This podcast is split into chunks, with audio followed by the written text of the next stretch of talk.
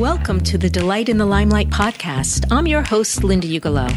I'm here to take you on a journey to open your inner freedom and self expression so that speaking is something you love to do. I have a special deal going on where I'll be giving away one of my online programs for free.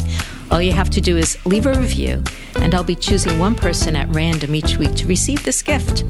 I'll have the courses to choose from listed in the show notes.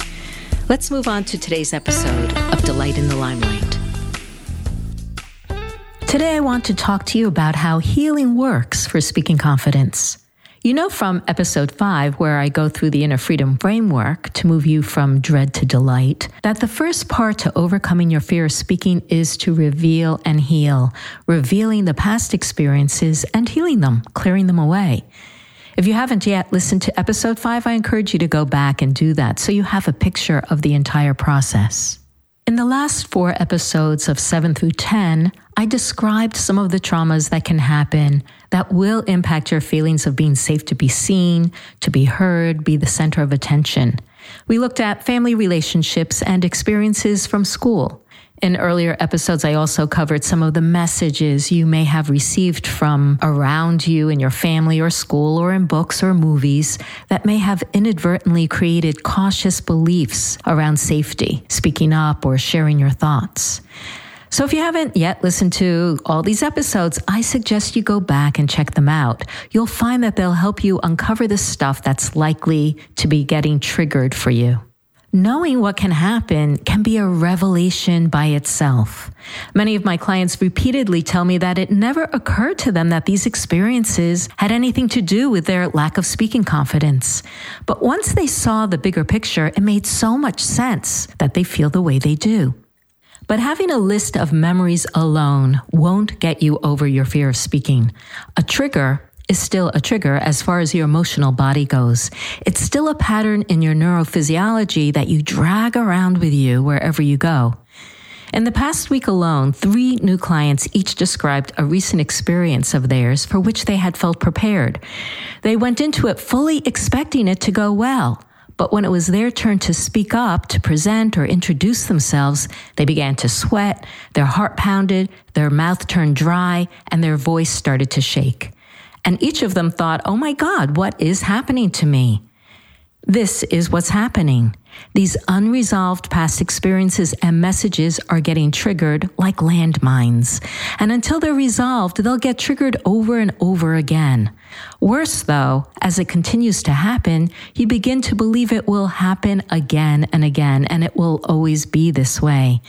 So, in order for you to move on, this landmine, these landmines need to be disabled.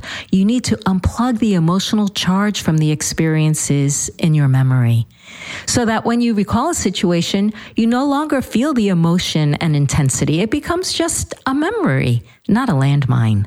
You feel back in balance, back to equilibrium, free of the negative self beliefs that you may have picked up along the way. It's not that these memories disappear. It's more that you change the meaning they have for you so that they don't own you, but rather you own your stories and they become just that a story. It's helpful to begin the healing journey with an attitude of compassion.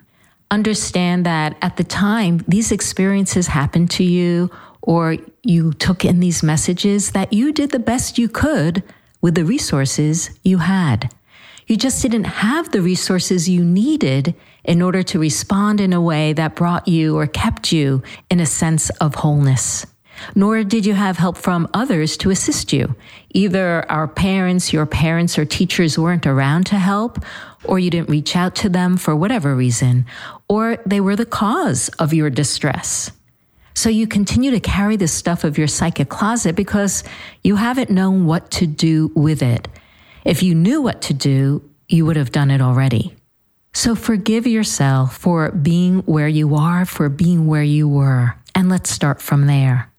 Now, when you look to clear the past, there are some things you can change and some you can't. You can't change what happened. You can change the meaning you've assigned to your experiences what it says about who you are and who you aren't, if you're good enough or not, lovable or not, damaged or whole, what it means about what you can and cannot do from this moment on. Now, over the last eight years, I've experimented a lot with what tools to use, what is enough and what isn't enough to, to use in order to resolve the past so you can overcome this fear and anxiety and instead feel free. And what I found is that healing doesn't necessarily happen from a single touch of a specific modality. More often than not, it requires an integrative approach that weaves several modalities in order to be thorough, effective, and long lasting. Using an integrated approach, we can address the emotional, intellectual, physical, social, and spiritual dimensions of your experiences. In the next two episodes, I'm going to go over the tools I use in my private coaching and also teach you to do for yourself in the Clear Your Fear of Speaking self paced journaling program. And you'll get to hear how you can use them for yourself and also ways to get creative with your healing.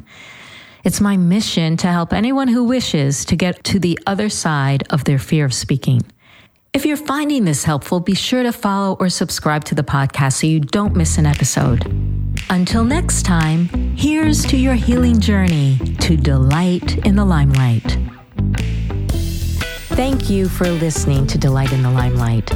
I hope you feel a little more hopeful and excited about speaking in public. If you like the show, recommend it to someone you know.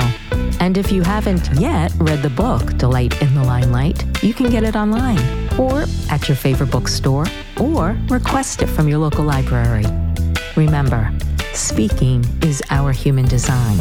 Let's learn to delight in it together.